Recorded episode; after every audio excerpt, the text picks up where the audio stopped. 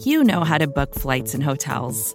All you're missing is a tool to help you plan that unbelievable travel experience. That's why you need Viator. Book guided tours, excursions, and more in one place. There are over 300,000 travel experiences to choose from, so you can find something for everyone. And Viator offers free cancellation and 24 7 customer support for worry free travel. Download the Viator app now and use code Viator10 for 10% off your first booking in the app. Find travel experiences for you. Do more with Viator.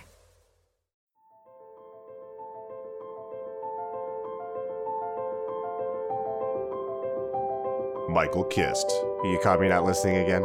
Benjamin Solak. You never listen! It's the Kist and Solak Show, presented by SB Nation and Bleeding Green Nation.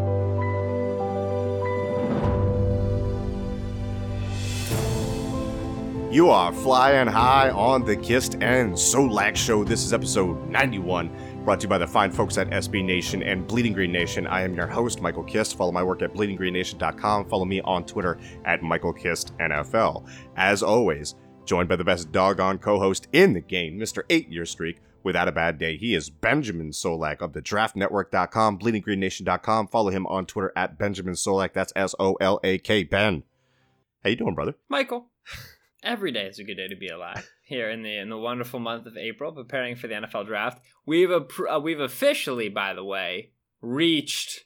It's less than ten days left, and we're super bored, so we're all just gonna say things out loud that just aren't real.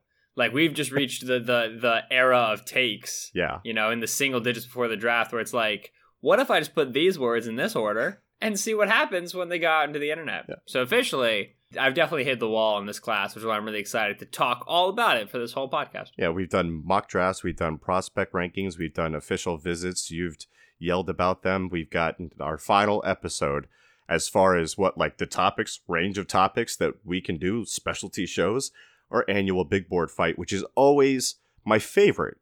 So we did save this for a good time. If you're getting draft fatigue, this is still a good show to listen to because I enjoy this myself and I am done with this draft season, to be honest with you. The draft needs to be here. We'll be rejuvenated after that. We'll have nice hot takes for you, all that stuff, but we're still going to have you covered leading up to the draft. It's all going to be very interesting. We promise you here at Bleeding Green Nation. Ben, eh, do you have anything before we get into the big board fight? Should we Yes, warm up with I some do. talk oh. about? Oh, I, just, I thought I thought you were gonna say, do I have anything about the big board fight? I was like, boy, do I.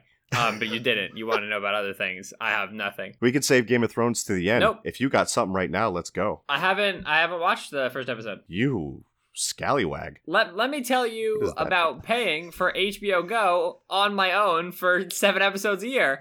I ain't about it. And Buff streams. Also, and this like I'm very I'm very sad I have this take. I don't like the fact that I have this take because the people who have this take annoy me because they're very like vocal with it and they're very like flippant and and and discursive with it. I don't like that. Are you talking about the I don't watch Game of Thrones? No, so like I watch Game of Thrones and I've enjoyed Game of Yeah. Thrones, but I really felt last season was quite poor. It wasn't even like this season previous was even that strong to begin with, but I felt last season, the first season, obviously without the books uh, to guide the story, was quite poor. And I do not have uh, significantly high expectations for this upcoming season.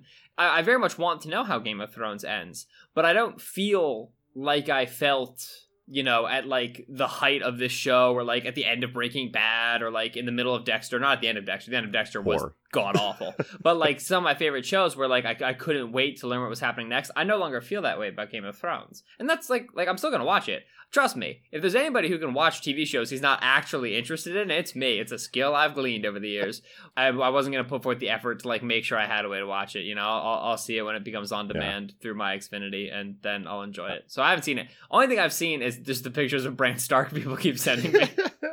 it's been pretty amazing. The videos I put together have been awesome. I, I very much so enjoyed doing that. So if you haven't seen that, you need to check out my timeline. My family loved those, by the way. My sister found those, and she was a big fan. Beautiful. Awesome. Glad I can make the Solak family happy this time of year. so let's get to the big board fight. Ben, you jump at the chance to say something before I steered you off course. Go for it. Yeah, where where where do you get off? Byron Murphy, corner three. What the heck do you think this is? He's just man. I Byron Murphy below Justin Layne is heresy. Look, I am very high on Justin Layne, and I think you've known that for a while. You're while. very wrong on Justin Layne. Justin Layne, my 25th overall prospect, cornerback two behind Greedy Williams, who is 24, and then Byron Murphy comes in at 32. So he's a top 32 player for me. Not hating on him.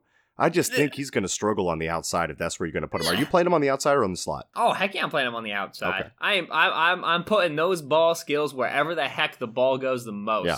And I agree with you. Byron Murphy, if you're going to go up and deploy him in the contact window, I think press coverage wise, he has good fluidity and he has technique. He simply isn't the prototypical size you'd like to see for a press corner. It is worth noting 10, 15 years ago, his size would have been like just fine for the prototype of press corner. Would have been just like average. We've really seen an explosion in big corners. I think if like you work with Murphy, he could be a fine press corner, but there's no reason to play him that way when he's so effective in off coverage. Either that's off man, catch man, or in off cover three, which is what he played predominantly at Washington. Byron Murphy's my corner one Yeah, I see uh, that. at 14 overall. Justin Layne is my corner seven at 61 overall. Yeah, I'm behind Saivion Smith. Am I saying that correctly? Yeah, well, the interesting thing about Saivion Smith is that he's better than Justin Layne. Just curious, really weird. Right, Saivion's a guy where, like, he scares me. Obviously, like, five star transfer LSU to Alabama does have a ton of playing time under his belt. Tools wise, and the limited film is all really good. I just worry that his lack of experience will make it really hard to start him in year one. And obviously, when you're ranking a player 50th overall, you're anticipating a round two, round three selection. I have a late two grade on him. You'd anticipate that player being in, in, in a potential starting role in year one. And so Saivion's got a bit of an asterisk, a red flag, like we've talked about in previous podcasts, for playing experience. For me, Justin Layne, wide receiver convert, ball skills out the wazoo, really comfortable down the field with physicality. I love it. Dude has no idea what he's doing, Right. in my opinion, from a footwork perspective in the first five yards, And look, right? if if Now- he can figure that out, because again, wide receiver convert, and this is kind of what I'm baking into my grade. Some players you gamble on. Some players you see what they can do right now, and you understand where they lack and what they can fix, and if they can clean it up a little bit, how good they can be. With the ball skills that he has, with the press covers that he has, I think he has a very good understanding of press coverage and very often squeezes the red line and is very good at that. The problem comes is when he's Right. off and he has to cover someone like a Terry McLaurin who stacked him when they played Ohio State. But when he has to go in breaking, out breaking, that's where the footwork makes him pay, and that's where he struggles right now. So that's something that I'm projecting that won't hurt him as much as he gets accustomed. He's still a project. He's not like a one year guy. Plug him, start him, 16 games, let's go. He might take a little bit more time. He might have some struggles, but I really, Right. really, really like his ceiling. I think what it comes down to, like, and and and I always use Rasul Douglas as an example of this because it's very clear when you watch Rasul Douglas. Long, leggy corners are going to have problems in transition, and when you can find corners who have who are high cut, who have long legs, who can open up their stride and run, who are good in transition, i.e., Greedy Williams out of LSU. Yeah. Those players to me get ranked very highly, even with Greedy's problems, because that physical blend is uncommon. Layne is is slow in his transitions. I agree with you press wise, he's effective. I wouldn't say his technique is great. I think he's balanced and I think he's strong, but I, you can catch him crossing over and false stepping a lot.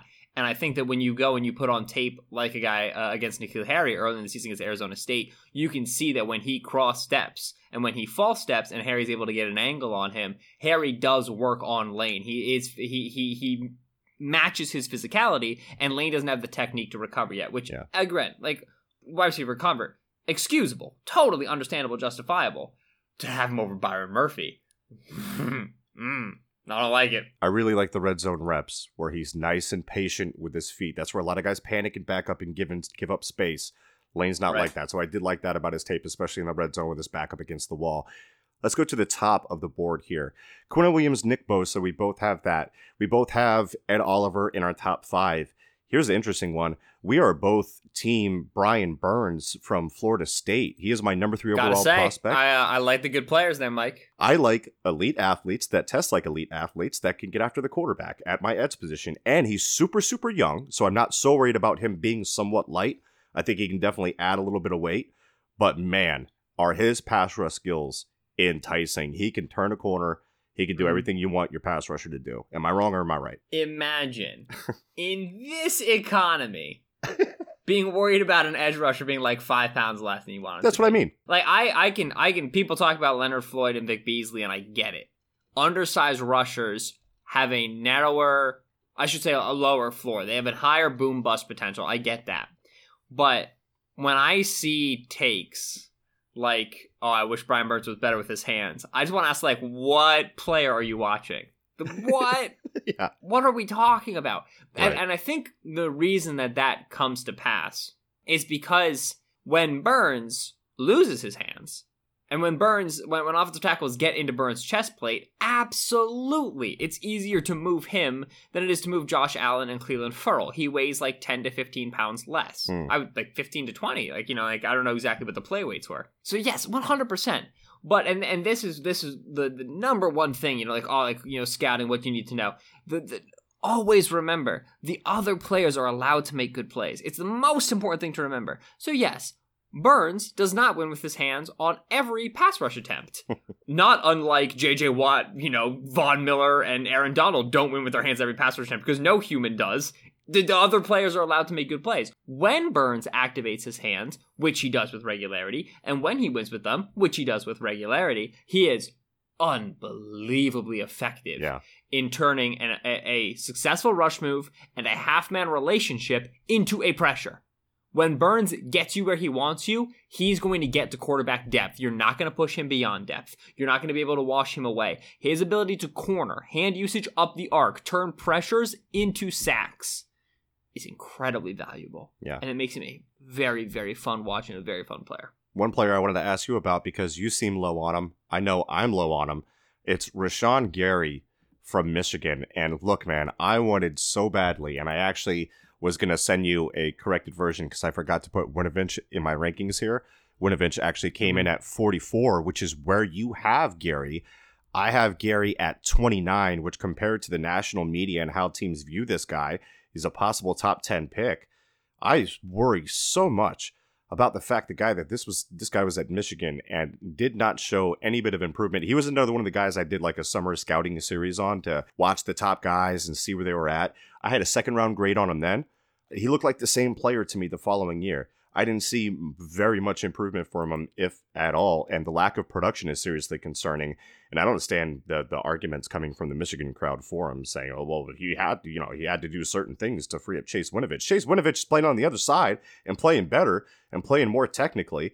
I am just not there with Rashan Gary. What about you? I mean, top 10 picks dominate their competition. Right. Period. Yeah. Right. Top 10 picks dominate in a way that Rashan Gary did not dominate at the collegiate level. That's not good scouting, but really, like, sometimes it's that simple. If I'm going to take you top 10, especially in a class that has as many defensive linemen, edge rushers, whatever, you know, position we want to talk about as this class, oh boy, if I'm going to take you top 10, you better have some dominant tape. And you just don't see that from Gary. And you don't see like a takeover game. Like where's the take? Where's the Right. signature game from him? Like we talk about Jerry Tillery when he when he beat up on Stanford. Like that's what like his ceiling or whatever you want to call it. Where where's that game from Gary? I don't I don't see it. Now, it takes like you know, you could teach a monkey how to figure out why Rashan Gary was the number one overall recruit, right? Like Right. when he takes a corner at 280 pounds, you're like Jesus, Mary, and Joseph. Yeah. That's not regular, right? Like that's that's not a usual thing. What does that look like at the NFL level? For me, where I have Rashan Gary on my rankings, Gary ends up as an edge, and and and I graded his traits as an edge, and I graded them as an interior defensive lineman. Mm. He was slightly higher as an edge to the point where really, who freaking cares? Like, if he was an interior defensive lineman, he'd be like two spots lower, He's gonna move around anyway, so this is just yeah. right? As an edge. So, so if he's an edge, then he's he's a he's a five technique, right? He's a true Right. like right, you know, like five technique is right off off the outside shoulder of a tackle. If he's a four technique, then he's right on the tackle, head up, and that's a bit of a of, a of a dying breed. Like Gary heading out to the seven technique, wider than the tight end, heading out to the nine technique, stand up. Like it's just not. Oh, you know, it's not a good deployment for him. So he's going to be five tech and inside, and so it's edge, interior defensive line. It's hard. What you want for Gary is the ability to get him in one-on-one situations, especially with slower-footed players, because where Gary's going to win right now, year one, is with his ability to win with a first step and then to bend a corner. A player of Gary's profile, though, 6'3", 280, if he is an edge rusher, which I think he is, others don't, and I totally get that.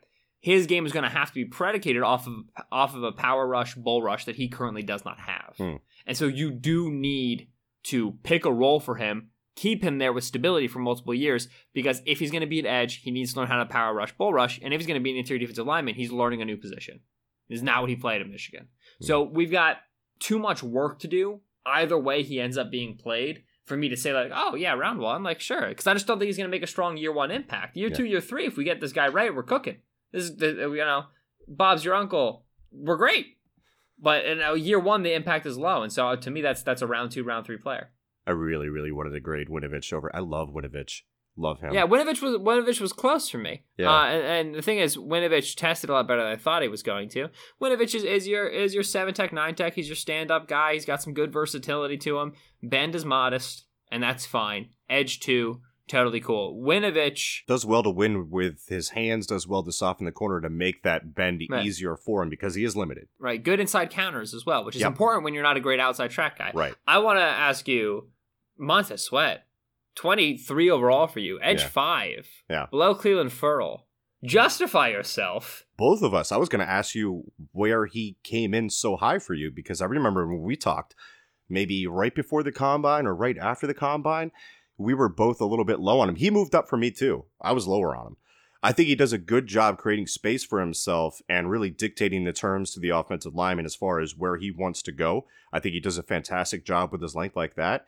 The athleticism that he showed at the combine, I don't know if that translates fully to tape for me. Close, maybe, but at the degree that the bend that he's supposed to have from his numbers is not the bend that I saw, and I didn't see him run the arc like that consistently. I think he's going to be a good player. I think he's going to be a productive player. But like the top 10 talk, I don't know, man. I don't think I see the pure pass rushing toolbox for him right now to be able to do that, to be able to produce at that level that you're going to have to as a top 10 pick. I mean, we have elite weight adjusted athleticism in the three drills that matter the most to me. But that's that's what I'm saying though. right. I Yeah, get that. uh, so so right. Why yeah, why he bumped up for me. So elite weight adjusted athleticism in the three drills that matter the most for me for edges, as well as the best score in the history of the universe in wingspan, which also is something that I, I calculate into my grade for edges. So that number one bumped him up tremendously. Number two is when when when young man decides to come out and run a four four one at two sixty yeah. when he decides to go and he decides to run a, a seven flat three cone at six and five and three quarters. I went back and watched a little bit more tape because what the heck, man? What are we doing right now, right? Nobody saw this coming from Sweat. Let me let me ask you this because I remember you being asked this question on one of the Draft Network Twitch streams. Who is the better pass rusher right now? Christian Miller from Alabama or Montez Sweat? Yeah, it's Montez Sweat, and I'm pretty sure I said Christian Miller at the time. You did. And the reason I said the reason I said Christian Miller at the time is because, and I, I, I still have Christian Miller very high on my rankings. Christian Miller, I watched his sack against Oklahoma Hmm. 85 times. Yeah. Maybe even 100. Yeah. It's my favorite, like, play, my favorite rep for evaluating. When he beats Bobby Evans? Yeah, against Bobby Evans, against left tackle, there's like play three for Oklahoma. When you see an edge rusher put his foot in the ground and just stop. Yeah. Like in a way, like I just the angle, like it's like a motorcycle taking a tight turn. Yeah. Right? And like the knee is barely scraping against the floor.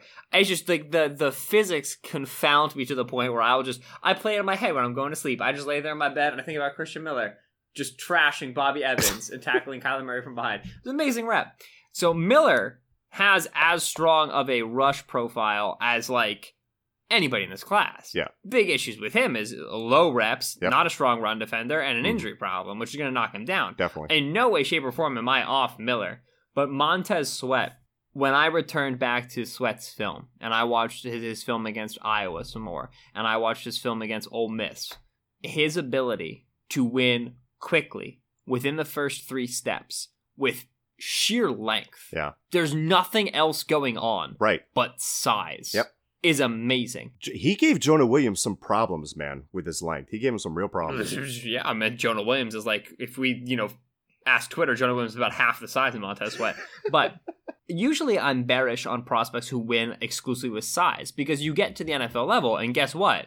Folks are bigger and they're faster and they're stronger. That's part of my problem, yeah. But for what what Sweat brings in terms of just an elite frame, just like an unbelievably shaped human being, I struggle to believe that his long arm, his you know, I would say like quote unquote explosive first step. It's decently explosive, but the the, the length, the depth he gets out from under it. I struggle to see that not translating. So to me, Sweat is very high floor, Yeah. and that bumped him up. It bumped him up above Josh Allen That's out of fair. Kentucky, who I'm low on, who I think is is a much lower floor prospect.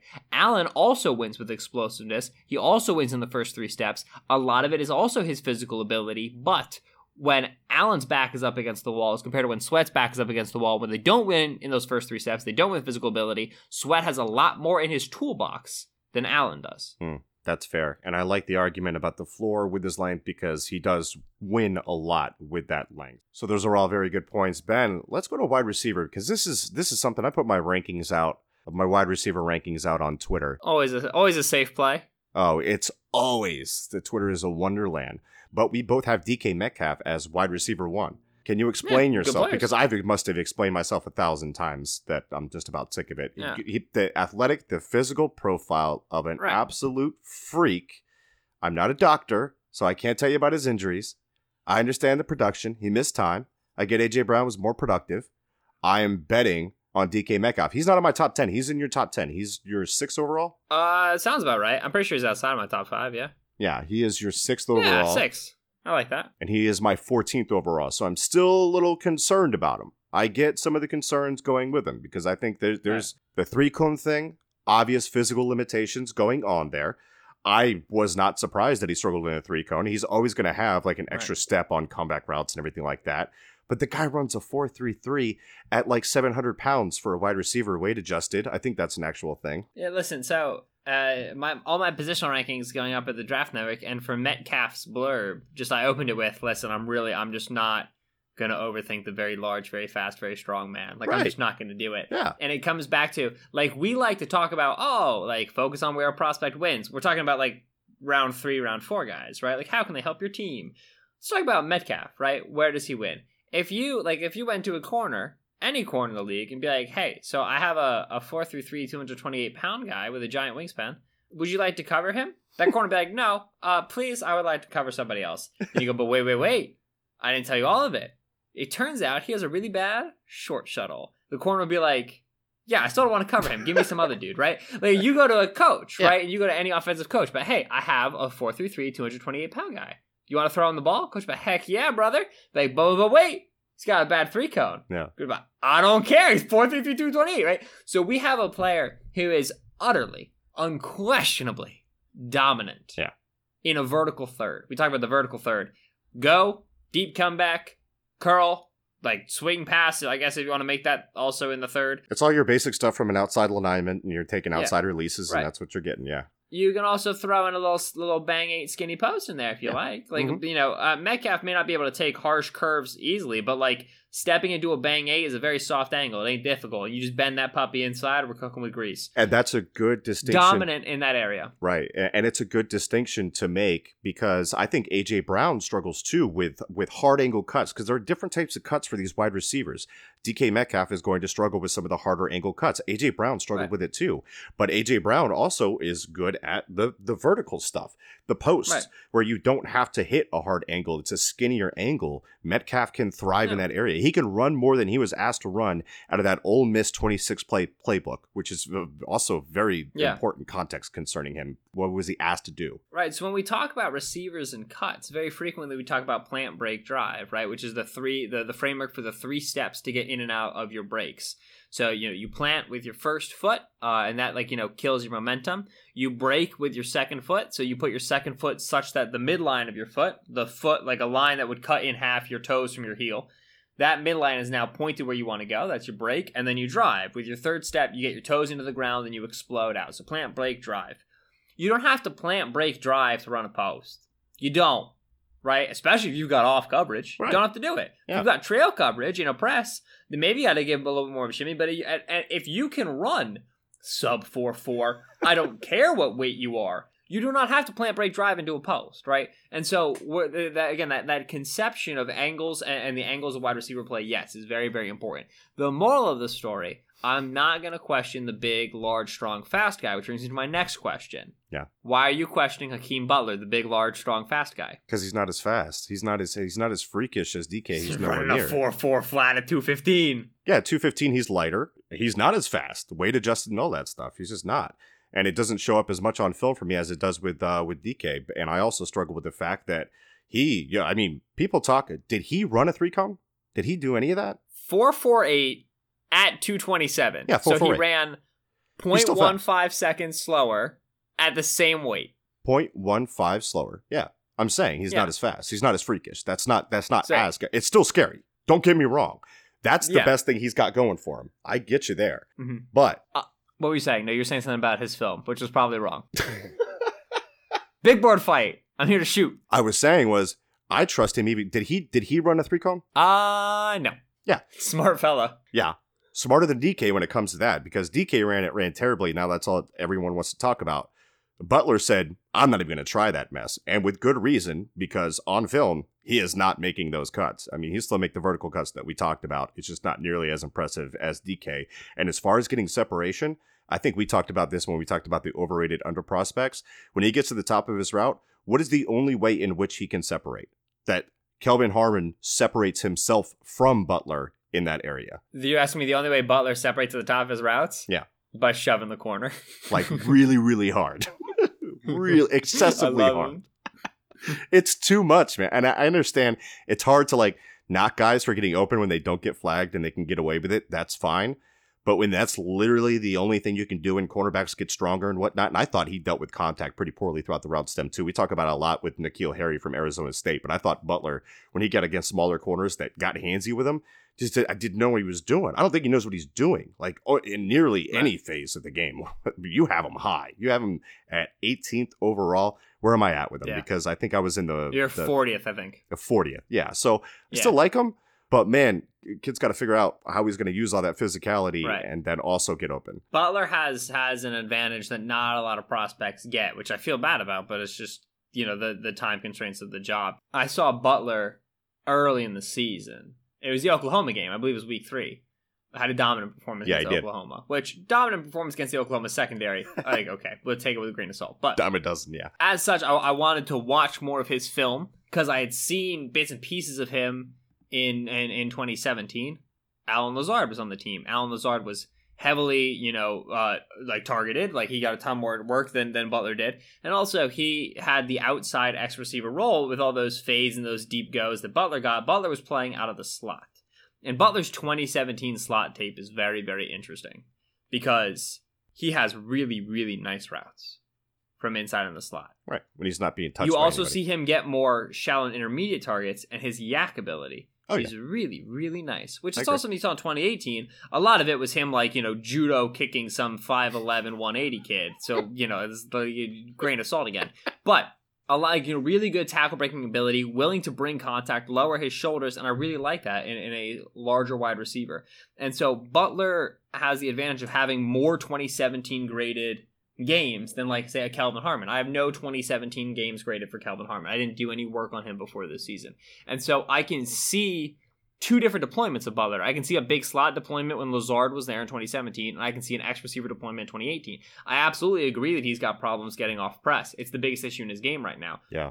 Only encountered press for one year, number one. And number two, not surprised that the 6'6, 220 dude did not try very hard to separate himself from the 5'11 180 dudes and that's just like that's the curse of being physically gifted right, right? like that's that and that's one of the reasons why i love dk so much is because yeah. dk technically knows what he's doing even though he could probably just people's elbow corners in the, in the contact window and then run down the field free willy so i acknowledge it it's the 2017 film that really makes me feel like butler has a great profile as a route runner and has a mm. better profile as a separator than a lot of the stuff you saw in 2018 film also worth noting Butler's played with five quarterbacks over the last two years. Yeah. I'm not surprised that his route tree is basic. Yeah. He has no sense of timing with anybody except maybe a little bit that Brock Purdy kid who's good.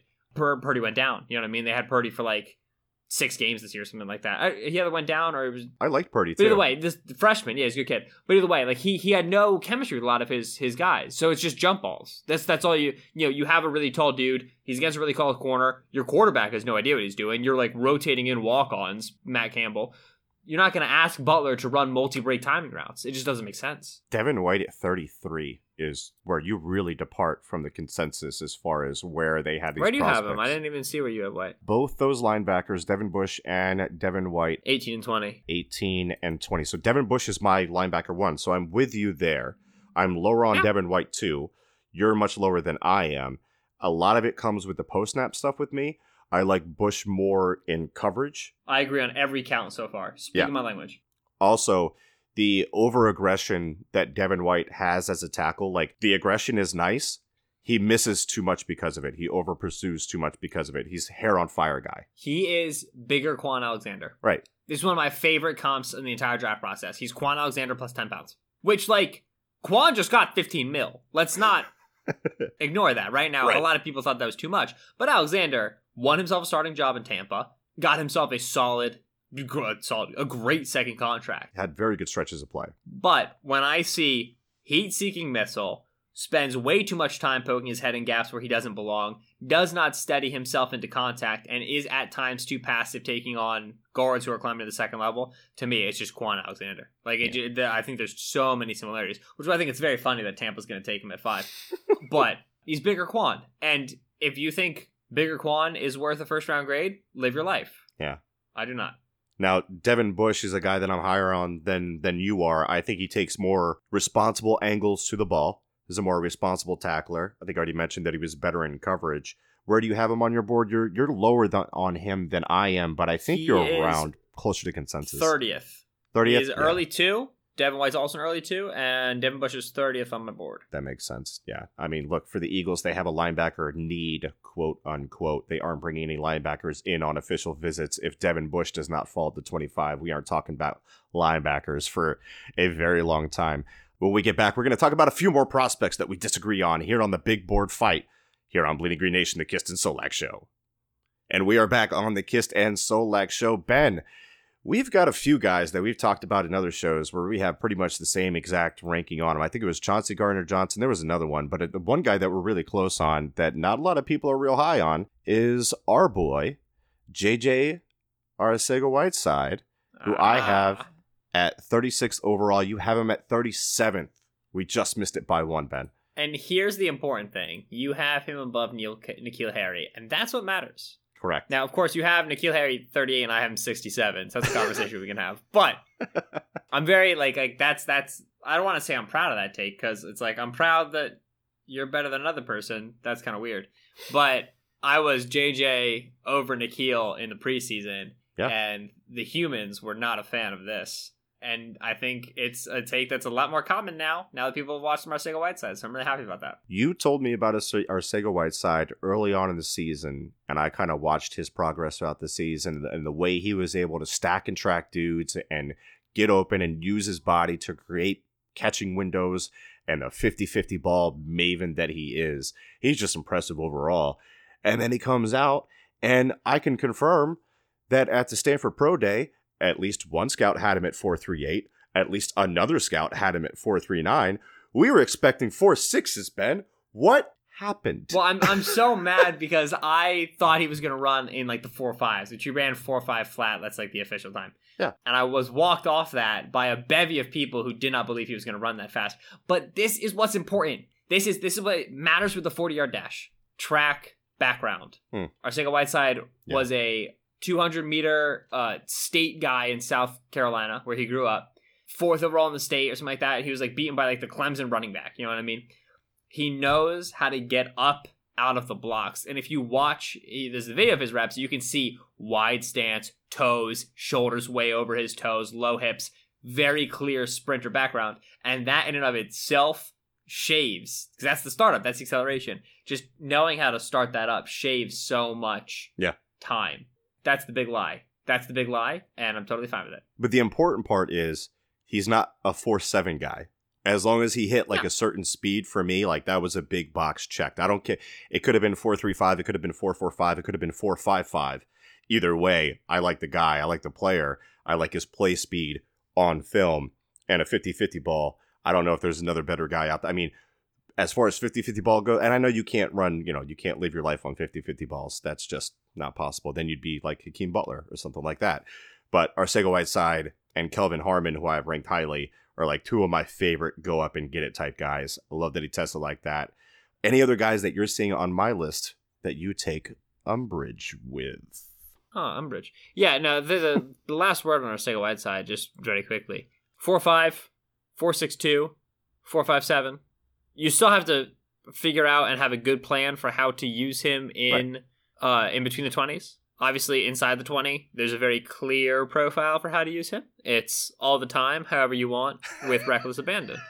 But uh, yeah, you have to have yeah, you kind of have to have that plan for what you want to do with him in uh, in between the twenties, which I think there's a very clear role for him as as again like a vertical third guy, back shoulder guy. He's fantastic on slants. His success yeah. rate is out of this world. Yeah, and it's because he's very large and mm. it's hard to deal with him.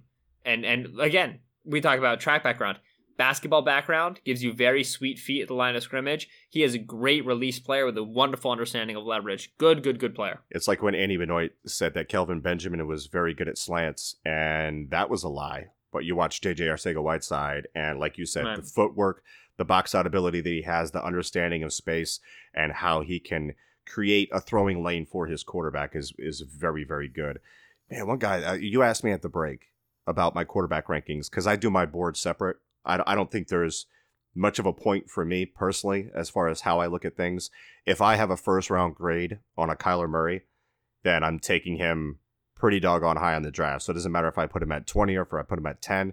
You have right. on your board, you have him at 25. Is he your QB1? Oh, he's my QB only. Yeah, there you he go. He is the quarterback. There is none other. You just described all of the QB Sco Show draft editions in three right. words. That, and that's the thing. Like I haven't I haven't talked with Mark a lot this this season. I should I should check in on those shows and also chat a little bit with Mark. Haskins is, is an early round three grade for me. Yeah. Uh, 75 in my rankings. Will Grier comes in a little bit later. He's my quarterback three at 92 overall. Those are my only three grades in the first three rounds, uh, which is bad. None of them are round one, which is worse. Yeah. The thing is, like, yeah, there's there's basically two, in my opinion, there's two separate ways you quote unquote grade quarterbacks. One is just in your regular scale with all the other players, just to get a feel for where they are in the class. Like, you know, they're also players. You put them on a grading scale, you include their athleticism, you include their production. It's all well and dandy. And the second way is you ask yourself, would I trade up in the first round to get him or not? It's just binary. Right. Does he fit in the bucket or not? And there's one, and it's Kyler Murray. He's the only player I would go and get if I needed a quarterback. I would not be interested in going and getting Haskins, Lock, Jones, Grier, none of them. You know, if I'm the Redskins at 15 and I need a quarterback, you know, I'll kind of do like what the Cardinals did last year. They just kind of like waited for a guy to fall into their range and snagged him. Hmm. You know, whoever it was who was going to be there was there. But you're just not going to make a whole you know, effort out of it. You're not going to try to be packaging multiple picks together for anybody but Kyler. Kyler is thrilling. A hoot and a holler to watch. Does some really stupid freaking stuff. But from a talent standpoint, a player hasn't oozed like this since Mahomes. Ceiling is astronomical. Yeah. Hope he goes to Arizona for his sake. Hope Josh gets out of there for Rosen's sake. Hope the Cardinals implode because they're just a bad franchise. But I hope Kyler does well because yeah. I really like to see him be good in the league. It'd be a ton of fun. If he's good, football would be fun. I said the same thing about Mahomes. I felt better about Mahomes. I still like Murray. He's my only round one grade for a quarterback. If I'm taking anybody in round one, it's Kyler Murray for me. Ben, I think that's going to do it for the big board fight, man. It didn't get too heated. We're still friends. Everything is good. You're squinting your eyes. Don't catch anything. You don't just close the board. You're fine. Everything's fine. We're okay. friends. I mean, I think it's very odd how you have certified decent player Charles Omenihu in your top 50, but that's fine. Um, no, I'm like, I have him at like 52. It's cool. um, I want to see. I gotta see if I remember where I have Elgton Jenkins. Top thirty? Did he land in my top thirty? Oh, he sure did. Yeah, he's a doggone good football player. I like McCoy too. McCoy's in my top fifty as well. Yeah, McCoy have McCoy lower than Jenkins is. I don't know. Ask Quinnen Williams who he thinks is better, McCoy or Jenkins, because one of them played him, the other one got beat up by him. Probably McCoy, and he still got McCoy a couple of times. It's hard to base people off of facing Quinnen Williams and that have that be your whole true. evaluation. I mean, let's be honest. Ben, Let's get out of here. Yeah. Say goodbye to the Goodbye gentle forever. listeners. Do it again. Thank Say you goodbye to the gentle. As always. The timing of it is just messed up. Say goodbye to the gentle listening. listeners. Say goodbye. to the Kist and Solak show. You're on Bleeding Green Nation. Oh, we do appreciate you coming by for Big Board Fight. This was this is round two of Big Board Fight, I believe, or was it round three? the second annual the, of the yearly Second Big Board annual. fight. Which is not biannual. It's that's it's like bi space annual. It's two years, but not biannual because there's only one draft. Right. Hope you enjoyed it. Uh, Mike's uh, Mike's big board is up at Bleeding Green. My big board is up at the thedraftnetwork.com, so you can see uh, the fullness of our rankings and also yell at us about stuff that we uh, disagree on with you specifically. Ask us for more opinions on prospects. The draft is nine days away from today, Tuesday. Very exciting stuff, of course. Uh, Mike will be around for the entire draft doing shows. I'll be with him there. I'll also be in Nashville doing live shows for the Draft Network. But there'll be a ton of content for you guys regardless. If you enjoyed the podcast, which you did, rate, review, and subscribe on iTunes or whatever app you listen to your podcast. I've been on Twitter. I've been Ben Solak on Twitter at Benjamin Solak. He's Michael Kist on Twitter at Michael Kist NFL. It's K-I-S-T. Thank you. We all we got. We all we need. Fly Eagles fly. I have to don't know. wait until they for- I have to wait until they forget what I was gonna do and then pull it out randomly in a different show. No one's prepared. Wow, sudden.